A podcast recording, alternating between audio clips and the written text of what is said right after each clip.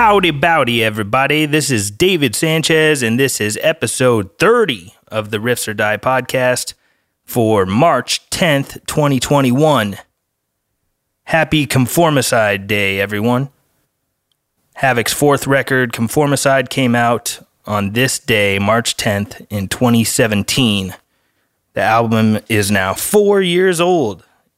It's able to walk now, and it's starting to talk and figure out how to talk back.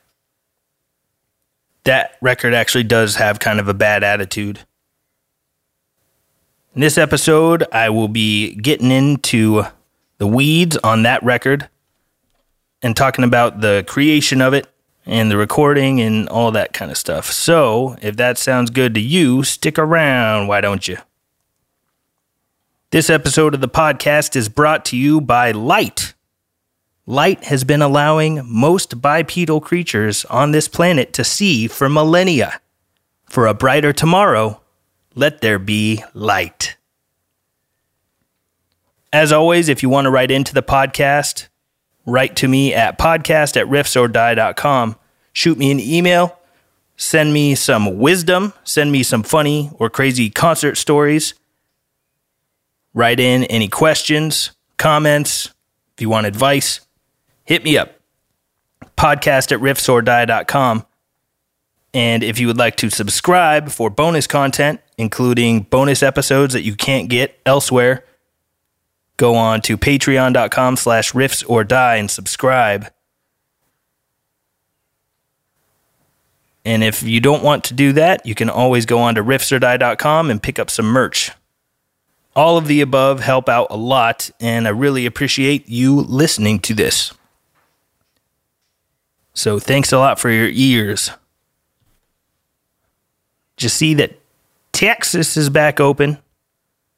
The governor of Texas said that the state was going to open back up. Also, the state of Mississippi. So that is a step in the right direction toward freedom. What a concept. Someone should start a country based on the idea of freedom and liberty for all. Huh. That would be pretty cool, wouldn't it? I do think it's a great step in the right direction. However, I think it's also pretty scary that the government can just take away your rights at a whim whenever they feel like. And it sets a pretty grotesque precedent to me that uh, the governor of a state like that can just act like he's the king of the state. I'll just take away your rights and then I'll give them back whenever I feel like it. Scary and interesting times we live in, eh? A bigger thing in the right direction would be to amend the constitution of states to make it to where a governor cannot do that without approval of a bunch of other people. You know, like democracy. We're always sold the idea that we live in a democracy, but we really don't. We live in a democratic republic. People vote to allegedly vote in people to rule over us. There's upsides and downsides to that coin. I'll let you guys figure out and be the judge of what's what on that one. But things opening back up is good. I still feel terrible for all the people that had their businesses and their life savings and their dreams and hopes destroyed by their government. So it's really silly for this governor to act like he's the man and give himself a pat on the back, you know, act like he's such a good guy. Well, because of you shutting stuff down, there's millions of people that lost their livelihood. So instead of you acting like you're a badass, I would say you're a fucking asshole, sir. You let the businesses get destroyed in the first place, and then you act like you're Mr. Good Guy when you let everything open back up. I would still say, a fuck are you? But again, it's a step in the right direction to open things up. But let's be honest, probably should have never been shut down in the first place. Can you imagine? I bet there's somebody here listening right now that like had to close their doors permanently on their business. It's happened to plenty of people. Could you imagine saving up your entire life to open up your dream business You get it off the ground, and then COVID hits, and the government tells you that you're not allowed to uh, follow through on your dream. You're not allowed to open your doors. It's uh, to say that it's fucked up is a major understatement. Let's see what happens here. But, um, you know, we outnumber the people running the show thousands, tens of thousands, hundreds of thousands, maybe to one. The people put their foot down and have enough, things could change really quickly. But we would all have to be on the same page for it to work. And unfortunately, divide and conquer tactics still work in this country, and we have people squabbling with their neighbors instead of finding common goals and going after our real enemies. They have us looking at each other as enemies. Sad that it works, but uh, it does. It's very unfortunate, and hopefully we can wise up. But I'm not going to hold my breath for that to happen. The news has uh, millions of people in this country brainwashed. Critical thinking is non existent in a large way. And um, if we really want to see that kind of a change, people need to put their critical thinking cap on and not just eat and gobble up whatever is spoon fed to them by the TV or the radio. So we will see what happens next. But uh, I'm glad that things are opening back up. I think it's in some ways too little too late, but a step toward freedom is a step in the right direction, if you ask me. So, there's that. Maybe there will start being some Texas world tours happening soon. We'll see what happens. It'll be very interesting to see how this plays out. And hopefully, other states start falling like dominoes and doing the same thing, opening shit back up. Do you guys notice how practically nobody's died from the flu this year? myself and friends of mine, we kind of all called that a year ago. You know, when everything got shut down, winter was coming up, we were like, watch, nobody's going to die from flu this year. And lo and behold, here we are. I haven't heard of anyone dying of the flu or catching the flu. Funny that. And our record Conformicide that came out four years ago has a lot of lyrics that on paper kind of look clairvoyant or prophetic because a lot of the stuff that I was screaming my head off about on that record has come true. The songs about political correctness, about uh, corruption in government, about the news having control over your mind. All of this stuff has become extremely apparent in the last year. So I'm not a fortune teller. I'm not. Uh, I can't see into the future or anything like that. I just pay attention. The writing was all over all the walls. And uh, Conformicide is an album that almost never happened. I say that because I broke my wrist in, I think, 2014. I broke my wrist and uh, it was not looking good. Um, I couldn't play guitar properly for about nine months. I had to get surgery. Um, in the first place, the doctor set my arm wrong and then put it in a cast. So it healed up. The bones solidified, everything healed up, and then they pulled the cast out, took an x ray, and the guy was like, Ooh, yeah, you're gonna need surgery. And I was like, You motherfucker. I could have told you that. I'm not even a doctor. I told you I needed surgery. So that wasted four months. And then later on, they had to go in there, slice it open, break all the bones apart again, and uh, put them back together the correct way, and then close me back up. I've got some titanium in my wrist. So if times ever get super tough, maybe I can just chop off my left arm and sell the titanium plate and the screws in there. Hopefully, it doesn't come to that, but the option is on the table. So, when I was healing from that surgery, there was a lot of uh, question as to whether or not I'd be able to play guitar properly again. It took a long time and a lot of work to get the muscles working again, but I eventually was able to play again, and the doctors, the physical therapists even said, You're never going to be able to do a push up again. And they were wrong. I kicked major ass on the physical therapy side of things, and I'm able to do push ups and I'm able to do a lot of things. I would say I've got about 99% of my flexion back, but it's not all there. It's definitely, uh, it gets tight in a weird way. Unfortunately, my wrist broke backwards instead of forward. And when you're playing guitar, you need it to be forward. So I'm a bit limited on my flexion going forward.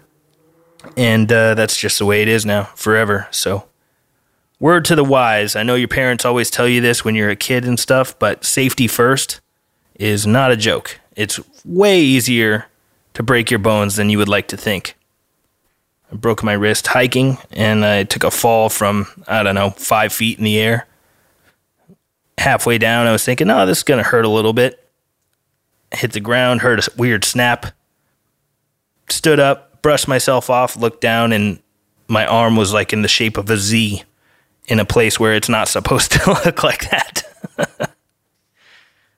so, safety first is not just a useless trope, it's uh, real shit.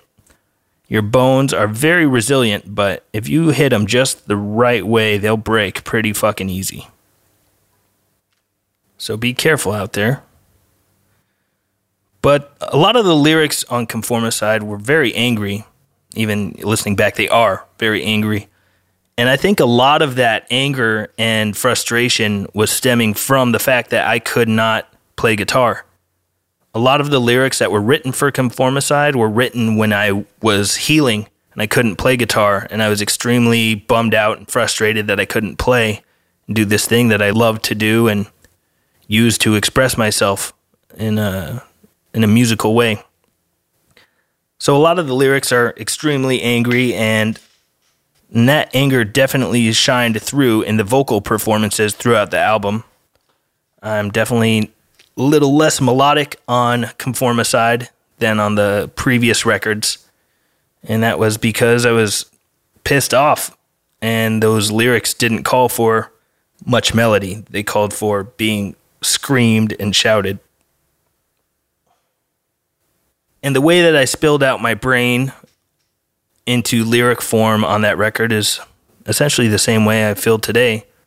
There's uh, nothing really that I regret writing on that record. It was the first album where all of the lyrics on it um, really felt like I had made a statement that I was very proud of. And if something were to happen to me after it came out, I was cool, just cleaning my hands and thinking, like, all right, I did my job. Like, this is a good thing to leave behind. If this is what I'm known for, I'm happy with that.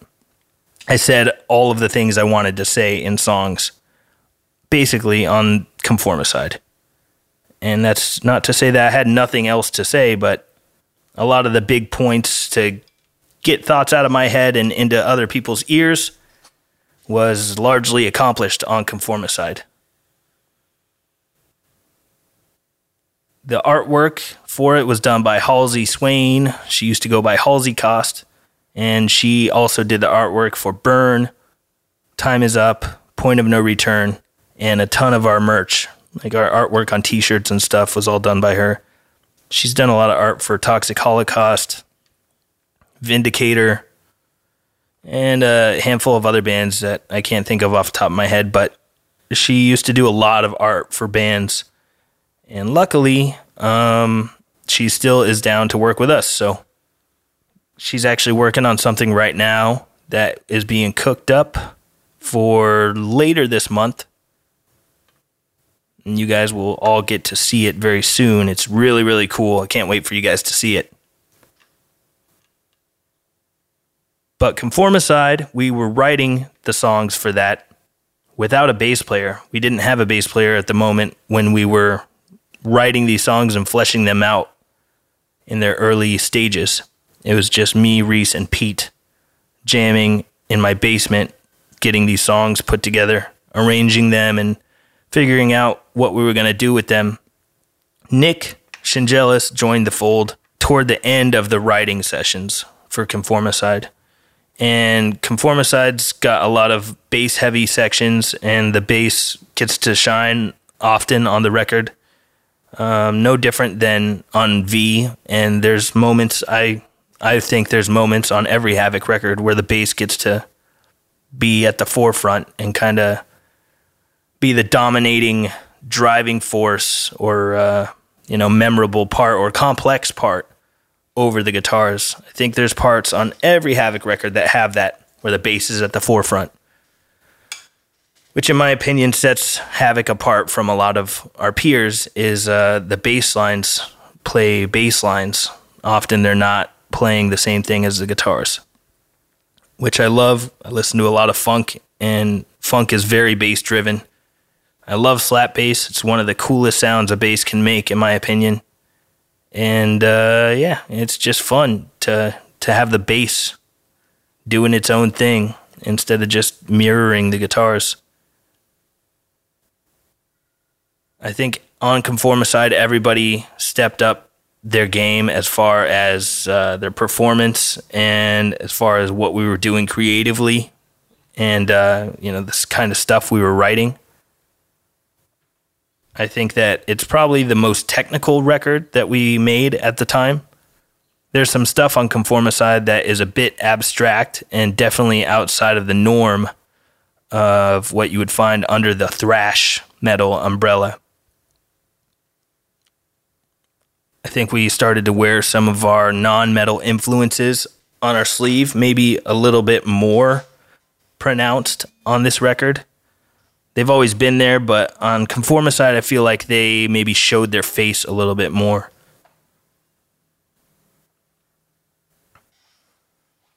The record was produced and engineered and mixed by Steve Evetts. We recorded it out there in Garden Grove, California. And Steve has a ton of really great analog gear that we got to record through. A lot of people will probably wonder what was up with the guitar tones on that record, um, as far as like gear that was used and shit. I'll tell you that we ran two different heads into two different cabinets, and both of them were mic'd up, and they were blended together in an analog console. Now, the amps that were used, um, well, we'll start with guitar. Guitar was on my side, it was a Framus custom shop V guitar with EMG 81X in the bridge position. On Reece's side, it was his Charvel Star with the Perpetual Burn Jason Becker pickup. And I recorded the rhythms on almost everything. Reece recorded some rhythms on some of his riffs that he wrote because he could just play them better than me. So that's typically how we do it is to have one player record both sides of the rhythm just so that it's uh, tighter and more consistent sounding. And that's the same with Metallica, same with Slayer. Tons of bands do that, where one player kind of plays all the rhythms. Same with Conformicide. And the guitar on my side again was the uh, Framus, and I was running it in through my rig into a Peterson tuner going into my Electro-Harmonix Soul Food Overdrive. That was running into a noise gate, and it was then split into two different amps. So one performance was split signal into two different amplifiers. One of them was a PV Triple X2, and the other one was a PV 6534 Plus. Now, I believe the Triple X2 was ran into a PV cabinet loaded with vintage 30s, and the 6534 Plus was run into a Marshall cabinet. And I'm not sure which kinds of speakers were in that cabinet. But uh, all the channels, I think it was four or six different channels, you know, having the cabs mic'd up, uh, all running into one of Steve's analog consoles and had it all summed down into one mono channel. So, what you're hearing on that record is one performance on each side for guitars. We did some layering, but typically, for the most part on that record, it's just one on the left, one on the right. And what you're hearing is one performance, let's say on the left side, and it's run through two different amps, two different cabinets, and it's like six different sources all summed down to one mono signal. So that's what we did on guitars. I believe Pete was using his Pearl reference series drum kit. And the drum room that we tracked it in is really cool. It's a really big open room. And some of the reverb that you hear on the drums is actually microphones in the hallway. What happened was we had the drum room, and then the door was propped open to let some of the sound go down the hall. And there were microphones in the hall to capture some natural hall reverb. So that's a nifty little tidbit there. The reverb is not all fake. A lot of that reverb that you hear on the record is real. It's from microphones that were placed uh, 60 feet away from the drum set down a hallway. And on bass, I know that Nick was using Warwick, and I think he was using a Darkglass pedal for some dirt.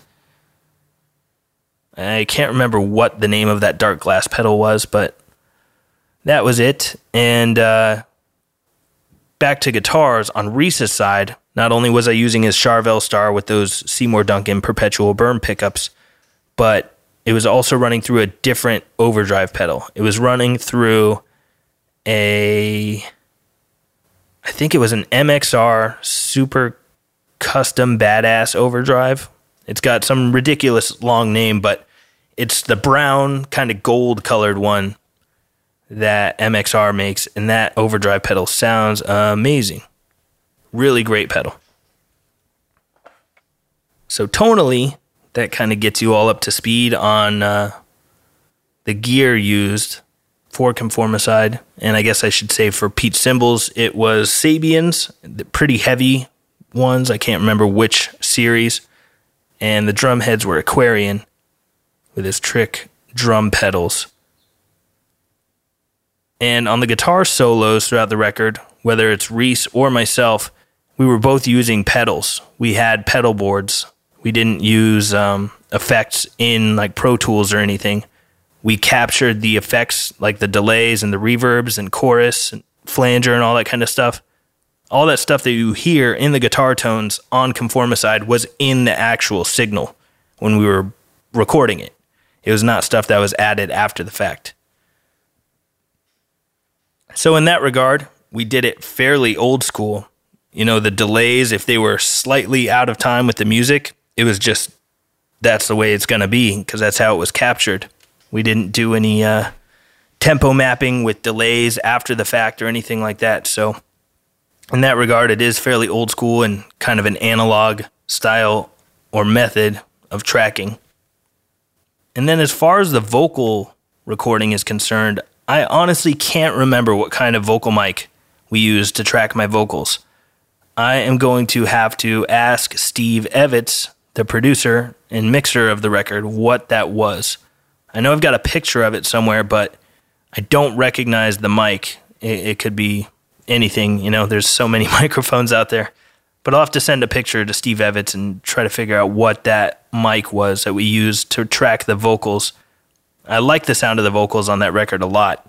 And I don't mean my performance or, you know, the way I sang stuff or whatever. I mean literally like the sound of the vocals. The vocal microphone, the production quality is very, very cool. It's super warm and uh, kind of crispy and overdriven. I believe he was running it into a Neve preamp and I believe he was crushing it with some compression from a Universal Audio compressor, likely an 1176. But Steve did a really great job with the uh, mix on the drums and the vocals, especially on that record. I really love the sound of the drums on it. It sounds very cool, and uh, the vocals, the vocals have a really cool tone to them as well. So he knocked it out of the park on that. When we were tracking the record, we were actually staying in our shuttle bus that we drove out there to do the recording. We were parked at an RV lot every night. We would uh, wake up, drive to the studio in the RV shuttle bus kind of thing, park it there at the studio, do all of our stuff for the day, and then we would drive to the RV park, like campground kind of area, and uh, just park it on a slab of concrete and hang out there and go to sleep. And that's how we did it. We ate a whole lot of pho out there. There was this really good pho restaurant really close to the studio, and we kind of dubbed that place kick ass. So when it, we were getting hungry and it was time for lunch or dinner or whatever, Steve would look at us and be like, kick ass? And we like pho, so the answer was usually yes, let's go get some kick ass. So Conformicide was largely fueled by kick ass, fueled by pho. Conformicide has uh, some of my favorite guitar solos in it from any Havok music. Some of Reece's solos on Conformicide are insane and really catchy and beautiful. I really love Reece's guitar solo in the song Wake Up. That is definitely one of my favorite Reece Scruggs solos of all time. It might be my favorite. It's super uh, catchy and just interesting and peculiar there's some licks in it that are just very unusual that you don't normally hear in a guitar solo, especially in a thrash metal band. And as far as my solos, I've only got a couple on this record. I have a solo in the song Dogmaniacal. I've got a little tiny, uh, very abstract and irregular solo break. Um, not necessarily a solo, but kind of a loop of a very weird, obscure kind of uh, guitar part utilizing a lot of whammy bar action in the song Intention to Deceive. And then I have a solo in the song Ingsoc. And my solos in Dogmaniacal and Ingsoc are two of my favorite solos that I've ever recorded. I made it a point to, uh, when the solo started for me, I made it a point to not start the solos note on the same note as the key. I made it a harmony to whatever key the solo is in. Which is a good trick that I heard from George Benson. George Benson is an incredible jazz guitar player, one of the best ever. And I really love his music and man, he's a fucking monster shredder. It's like a under the radar shredding. You know, people hear jazz often and they're not perking up their ears like, "Holy shit, this guy's ripping," but a lot of it is really ripping it just kind of flies under the radar because there's no distortion. There's n- nothing heavy, like uh, abrasive going on. But George Benson is a master, really masterful guitar player and vocalist and arranger who I respect and love a lot. And one thing that he talked about that I will never forget, he was talking about when you're starting a solo, instead of if the solo is happening over the key of E, instead of starting the solo with the note E, maybe start the solo with the note G or with B. You know, just something that's not the actual key of the solo. It will make for a more interesting introduction into the solo. So that's something that I took to heart and utilized actually in those two songs on my solos in Dogmaniacal and in Ingsoc. Neither of those solos uh, starts with a note of the key that I'm soloing over. So, a little tip there if you're ever stuck with how to start a solo in a song, or even if it's just a second guitar phrase, or maybe it's uh, something in a riff. You got a bass line that's in A. Maybe try making your riff start on uh, E, maybe on C. Can do some harmonization instead of uh, synchronizing yourself with the um, root note. Obviously, the song Ingsoc is directly inspired by the book 1984. George Orwell was basically a prophet. Um, a lot of the stuff that he wrote about in that book has come to fruition or is right around the corner our world seems to get more and more Orwellian as the weeks go by. And uh, that song has some really interesting guitar stuff going on in it. But the lyrics are largely influenced, if not direct nods to the book. War is peace, freedom is slavery, ignorance is strength. That is the motto of the party, the totalitarian government party in the book 1984. And INGSOC is what they call their society. INGSOC is short for English Socialism. If you haven't read that book, I strongly recommend checking it out. It's not very long, it's a pretty easy read, and uh, it gets really interesting really fast. Let's just say that. But it's one of those books that um, a lot of people talk about, and it relates a lot to what's going on in the world today. So there's some really good, stark warnings and information in there that might be indicators to where we're headed in this world and gives, you know, some insight that people saw this coming decades ago. The kind of stuff that we're seeing today government overreach and surveillance, the lockdown measures, and the double think. It's all in 1984. So I've seen great t shirts and stickers and stuff that say, Make Orwell fiction again. Love that. Please make Orwell fiction again. One of the things in the book that's become so prophetic is the fact that there's TVs that have cameras and are able to watch you. That's no different than what we have today for cell phones and computers, and I've heard even some televisions. Or like Nintendo Wii, you know, we have a lot of these devices that are looking at us. They have the ability to monitor us. A little creepy, some may say, that kind of technology is A, cool because you can communicate with the world via a camera on your phone or whatever, but B, very creepy. Cool and creepy. Just like so much of technology that we have today. Very cool, very, very creepy. All in all, I think I've uh, rambled about conformicide enough for right now. Perhaps I can talk about it with you guys some other time on Zoom. If you want to hang out in the Zoom chats, you got to sign up at patreon.com slash riffs or die at the $10 level and we can hang out in real time. You guys can ask me anything, hang out, shoot the shit. Sometimes I play guitar on there. Sometimes I show you guys bands that I like. I'll answer your questions, hang out, and uh, it's fun. I really enjoy doing those and getting to know the people that support this podcast. And uh, there's people from all over the world in there. So if that sounds like something you're into, go to patreon.com slash riffs or die and sign up and let's hang out. Speaking of hanging out, um, I know that that's something you can kind of do on Twitch.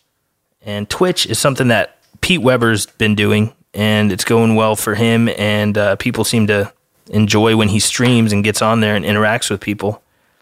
It's something that I've considered doing, but I'm not 100% on board yet. Maybe I just need some convincing. If any of you guys participate on Twitch, you should let me know. Should I start a Twitch channel? Should I hang out with you guys on there and play a little guitar and answer questions and shoot the shit? Or do you think that would be totally whack? Let me know what you think. Write me an email, podcast at riffsordie.com. Let me know what you think. Later on this month is going to be the 10 year, 10 year anniversary of our second record, Time Is Up. If you guys have any questions about Time Is Up, about the making of the record, writing of it, any questions you have about Time Is Up, please feel free to write them in to podcast at riffsordie.com and I'd be happy to answer some of your questions on an upcoming episode. The 10 year anniversary is coming up later this month. So if you have any questions about it that you've always wanted to know the answer to, hit me up. Ask away. I'll be discussing that record on a podcast episode later this month. So Bring it on. I'd be happy to answer your questions about it. Crazy that thing came out 10 years ago. Time accelerates, it doesn't just fly, it flies faster and faster constantly. Got some real cool stuff planned for the 10 year anniversary. Time is up, and that is some shit that you guys will be able to see in a couple weeks here. We'll have some uh, some interesting things online to show you guys, and I think you guys are really gonna dig what we've got coming up around the corner for that. The other day I went bowling. My fucking arm is still sore. happens every time I go bowling. Just one arm though that's how she goes when you bowl, I guess, unless you bowl like a grandma with the old two hands, tucking it back behind your legs, behind your butt, throwing it forward. And on the way to and from bowling, we were listening to Body Count, the first Body Count record, self titled. And man, I fucking love that record. I first discovered it when I was like 13 years old, and I thought it was one of the funniest, greatest things ever and I just listened to it again this week, and I fucking still love that album. it's awesome. It's really funny and it's just really cool. Some of the songs, I'm sure a lot of you guys have already heard it, but some of the songs remind me of metal stuff, and some of the songs remind me of punk stuff. Some of the songs, especially like Bowels of the Devil, that song really reminds me of the Misfits, really old Misfits with Danzig. But that's a classic gem from the early 90s, and that will be my musical recommendation for the week. If you haven't listened to it before, or if you haven't listened to it in a long time, go listen to Body Count, their first record called Body Count. Funny, classic album. Gets me every time. I've heard it so many times and it still cracks me up.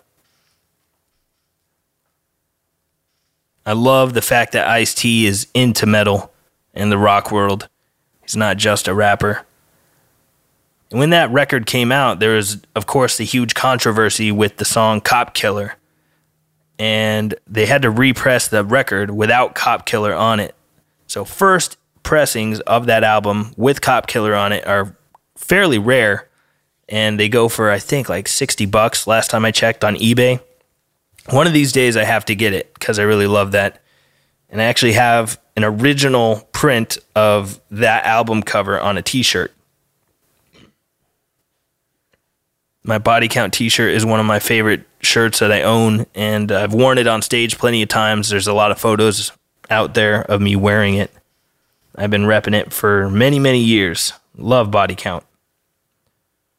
And at some point, I would love to work with Ice T on something something musical. I think that would be so fucking cool to do something with Ice T. Maybe that can happen one of these days. Never know. We're label mates. Body counts on Century Media, Havok's on Century Media, so it's not unthinkable for sure. I got to see Body Count one time. They played an after party at NAMM in Anaheim, and that was the only time I've ever seen them and I just had a fucking ball. It was so fun being out there and seeing Body Count perform all those classic songs that I've loved since I was a teenager. It was amazing. And actually, a long time ago, we played a show in Des Moines, Iowa at this venue. I'm not sure if it's still there. I don't think it is. It's called Vaudeville Mews. And we played a show with MOD. And MOD has a singer of SOD, Billy Milano. And we were playing with MOD. And while MOD was on stage, they started playing a body count song. They started playing There Goes the Neighborhood. And not a lot of people in the venue knew what was going on, but my ears perked up immediately and I got so stoked. It was like, holy shit, they're playing body count. And I had a ball. It was uh, really interesting to see Billy Milano, a big, gigantic white dude yelling these lyrics to the song There Goes the Neighborhood because let's just say that song is very not PC, and I'm not sure how well that would go over in today's uh, hyper PC, hypersensitive climate. but that's a good memory that I have of uh, of a body count happening.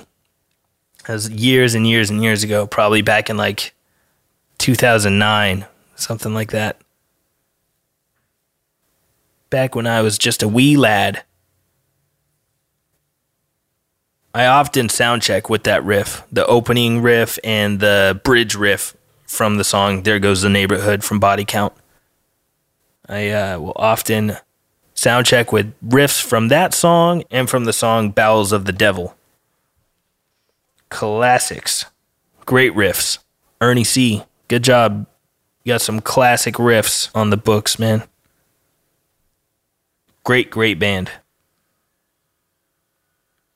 And actually, a really long time ago, I was at NAMM and uh, I was wearing a Havok shirt walking around there, and the bass player Body Count actually stopped me and he was like, Oh shit, nice shirt. And I was like, What?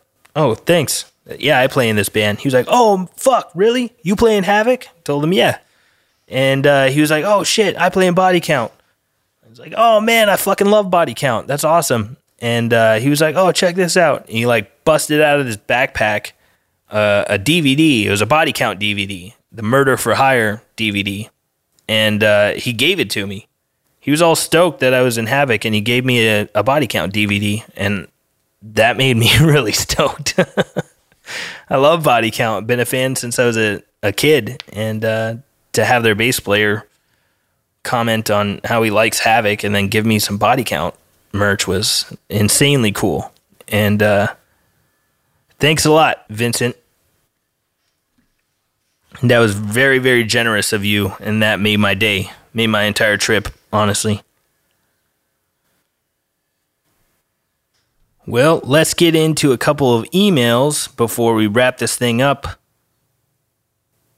Like I said before, if you guys do want to shoot me an email, just do it podcast at riffsordie.com.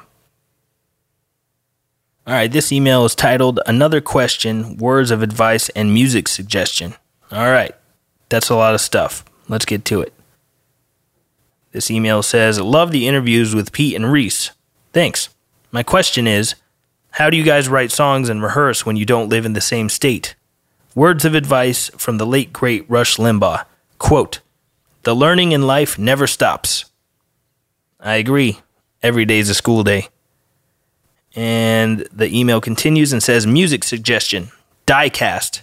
I remember that band. It says, Diecast, check out their album Day of Reckoning good New England style metalcore slash hardcore. After that album, they got a new singer and went more in a thrash direction. Yeah, I remember that band Diecast. I had uh, like a little sampler of theirs that I picked up at like an Ozzfest or something. I remember it was good. I think they might have been on Century Media or Nuclear Blast back in the day. I could be wrong, but uh, yeah. Diecast, Day of Reckoning. I'll have to chunk that out. And how do we write songs and rehearse when we don't live in the same state? Well, um, V was largely written uh, remotely. You know, only me and Pete were living in Colorado, Reece being in Virginia, and Brandon in Nashville. And the way we wrote is through the magic of the internet we were able to upload a recording session into a cloud on the internet and I would record some stuff, program some drums or whatever, and I'd be able to upload it and send it over to Reece and he would start adding guitar parts to it as well. And we just basically traded files and updated each other's recording sessions via the internet. So that's uh, that's how a lot of V came together and it might be how a lot of our next recordings get written. It's uh, it's challenging to be in different states and try to, you know, write and, and obviously playing together in real time is virtually impossible. But the fact that I can create a recording session, add my own stuff to it, and then upload it to the cloud so that Reece can download it and listen to it and add his own recordings and then he can upload it to the cloud and then we both are on the same page we both have an updated session with both of our contributions in it is really cool it's uh, a crucial piece of technology that we utilize to make V. And I imagine going forward, we'll do something similar to that. But there were times where Reece and Brandon both, at one point or another, came out to Colorado to work more as a group with Pete and myself. So it gets expensive if you're going to do that a lot. But, you know, we had them fly out to Colorado and and work in person, and that re- went really well. But without the uh, ability to send files and sessions back and forth via the internet, it would have been way more difficult and way more expensive, time consuming. It just was a total godsend that we can upload sessions onto the internet and update them remotely. It's really cool, and uh, that's how we do it. And as far as when we're going to rehearse to go on tour, basically everyone does their homework. We all decide, okay, these are the songs we're going to play on tour. Everyone brush up on it on your own. Everyone get yourself up to speed on it so that when we all do get together in the same room to go on tour, we can have like, you know, three or four rehearsals and be good to go. That way we're not sitting there in the rehearsal room trying to knock the cobwebs off and try to uh, you know, relearn the songs. Everybody's already done the homework and relearn the songs on their own time. And then we get together and get the tightness, kind of tighten the screws on, on uh, playing with other people. So that's how we do it when we're going on tour. It's a good question. Thanks for writing that in. Learning in life never stops. Could not agree more. I have a friend that would always say, Every day is a school day. That is totally true keep learning. Let's dive into one more here. This one says testing new speakers slash concert story. All right. Yeah, I asked you guys what you like to test your speakers with. A lot of audio engineers have the same handful of songs that they'll go into a music venue and test the room with to see what it sounds like. You know, basically something you're so familiar with the sound of that if a sound system sounds terrible, you're going to be able to tell instantly when you start listening to this song. So that's what I was asking you guys for, and someone wrote in here. It says, What's up, Dave? Been a fan of Havok since Time Is Up release. Really enjoying the podcast and the new album as well. Thank you. When I'm testing a new speaker or system, my go to is usually The Art of Dying by Gojira. Great mix. Logan Mader did that. Awesome job. No particular reason other than I just love that band slash song. Mario Duplantier is such an impressive drummer, too. Yes, he is. That guy's a beast and a half. And he's a sick guitar player and death metal vocalist. I saw Gojira in uh, Phoenix, Phoenix, Arizona, probably like 10 years ago. And there was one song where the brothers switched positions. And uh, Joe, the guitar player singer, went back to the drum set and played drums. And his brother Mario came up and played guitar and did vocals, and the whole band played like a short two three minute death metal song. It was really cool. Uh, he's a killer artist as well, the drummer Mario. Anyway, back to the email. It says back in like 2018 was at one of your gigs in Corning, New York. Just smoked a bowl in my car in the parking lot, walked back and smoked a cig in front of the venue. Shortly after, you came out but I was stoned and shy and never said what's up.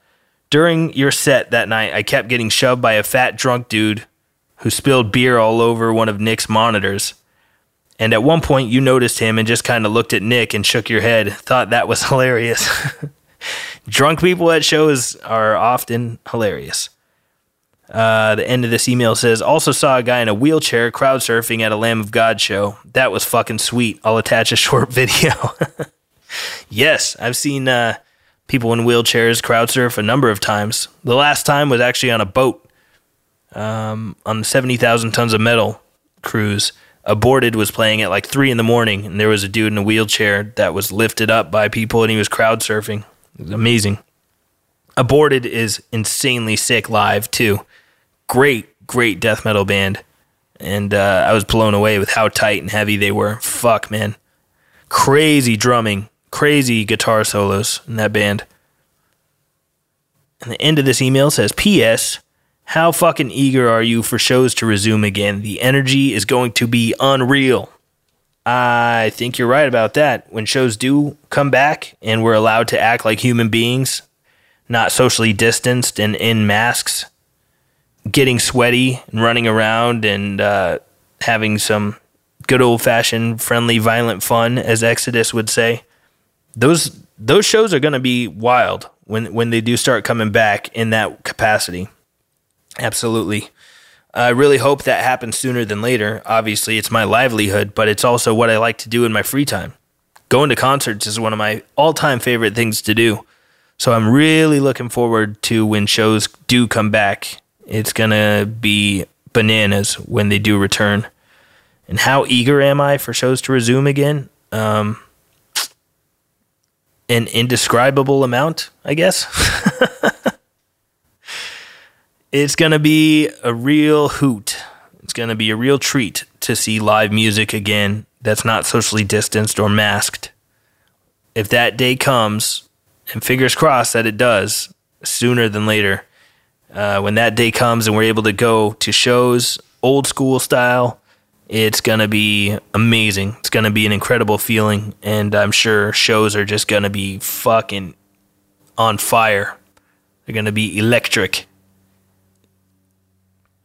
There's so many fans that have hit us up, uh, especially younger fans that have hit us up and said, like, oh man, when shows come back, I can't wait to see you guys live. I've never been to a metal show or I've never seen you guys live. But now when it comes back, I'm definitely seeing you live. I really hope that happens because it'll be great for touring bands. It'll be a nice bounce back, a little bit of a recovery from all this downtime. Obviously, people will have to be uh, picky with the shows that they choose to go to because money is uh, finite. And if all the good bands start touring again, you're going to have to be selective with where your dollars go.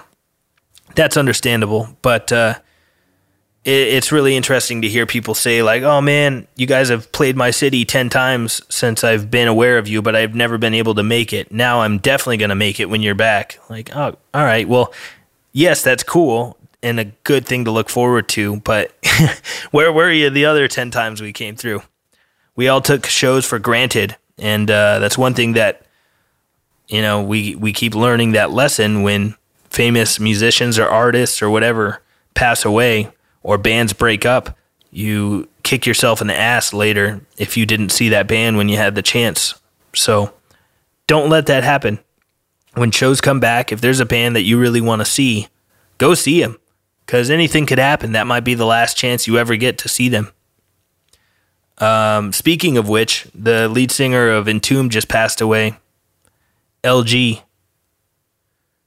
He was a super nice guy, really funny, and uh, easygoing. And the last time I saw Entombed was at a smaller venue in Denver. And man, the whole time they were playing, I was cracking up laughing because they were so goddamn heavy and so tight. They fucking crushed. It was super killer. And uh, that's just a perfect example. This is the last time I'm ever going to get a chance to see Entombed like that. The, the singer has moved on to the next phase, the next realm. So rest in peace. Um, I don't know if Entombed is going to continue without him. I'm, I have no idea. But Entombed is an amazing band, and the last time I saw them was incredible. I had a smile from ear to ear because it was just so good. And when stuff is so good, I start laughing. When I see a metal band and it's just like crushingly heavy, I just start cracking up laughing because I'm so overjoyed. It's not enough for me to just bang my head and stuff. I start cracking up like I just heard an amazing joke. And the same thing happened the last time I saw Aborted. I was grinning ear to ear and cracking up. But uh, Entombed, I, I'll never see them in that fashion again. So heed my advice. And if there's a band playing that you love, go see them go see him because you don't know what's going to happen, and uh, it could be the last opportunity. So treat it that way. Go see the bands that you love. Go see them play live. They'll appreciate it. You'll have a good time, and you won't be kicking yourself in the ass later if something happens, the band breaks up or somebody passes away or whatever. You'll be able to look back and say, "Oh man, I'm glad I went to that. I remember seeing them." And one song that you guys got to check out, my second musical recommendation for the week, I guess, is Entombed's album Clandestine. There is a song on there called Chaos Breed. Listen to the song Chaos Breed by Entombed. That's one of my favorite Entombed songs. It's got a really cool part in the middle. It's kind of like the breakdown. Their drummer is really creative and he writes some really wacky, interesting drum parts. Give that song a listen and you'll hear what I'm talking about. There's some really cool little cymbal like grabs, cymbal chokes, or whatever you want to call them.